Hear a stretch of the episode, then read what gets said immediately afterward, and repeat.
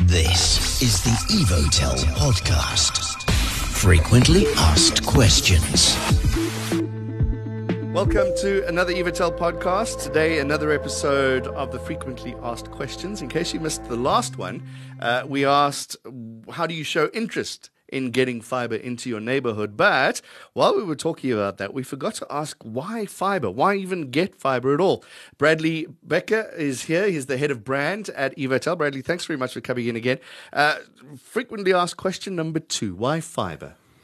Sure, um, that's quite a long list, um, but I think I think the the the main benefits of fiber that we always try and get across is obviously speed um, transmits data at the speed of light. We know, you know, for many, many thousands of years going forward, um, nothing is going to travel faster than the speed of light. You know, and that you know that speaks into the next.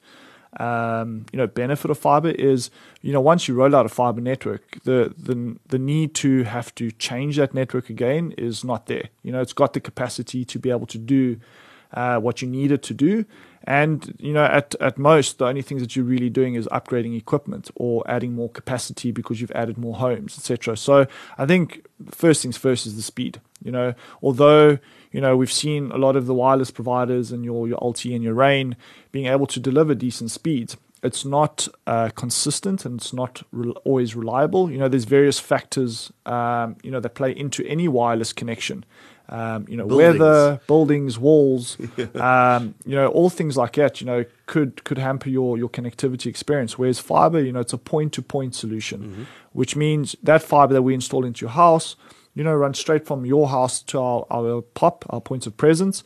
Um, so so the reliability and the consistency of connectivity and speed is always there.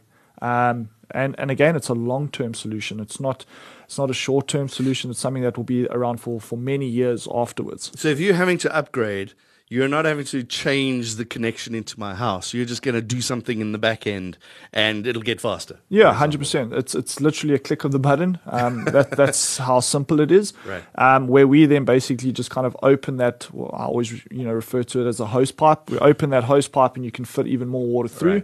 Right. Um, yeah, so at any given time, and I think that's also the nice thing of, of, of fiber being open access.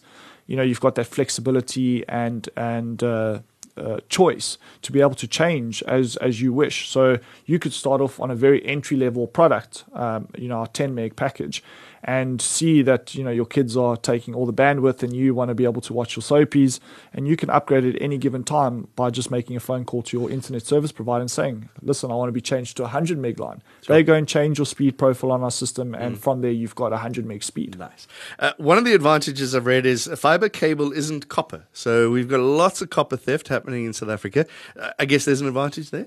Yeah so fiber optics um, is made from optical glass has no street value um, if if people do steal it, they'll probably steal it once and never again. um, yeah, again, one of the, the added benefits is the the the chances of it being stolen. It does happen, unfortunately. It's just part of life. Um, but yeah, it, it, shouldn't happen. You know, shortly after that again. Um, obviously, copper, very high uh, needed uh, commodity, and, and, people make a lot of money from it, and, and they know that. Um, yeah, so definitely, definitely a benefit because you're not sitting without internet every every week because someone has has stolen your, your fiber optic cable. That doesn't happen that often.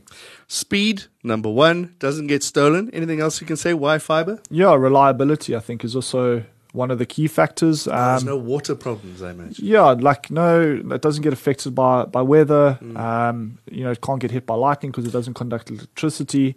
Um, there's various there's various uh, reliability pros to to fiber.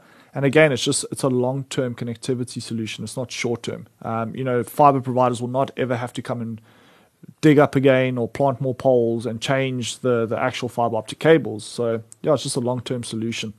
I, I, like that you brought the digging up because that's going to be our next frequently asked question is how do you put fiber in a neighborhood? So we'll chat to you again next time. Nice.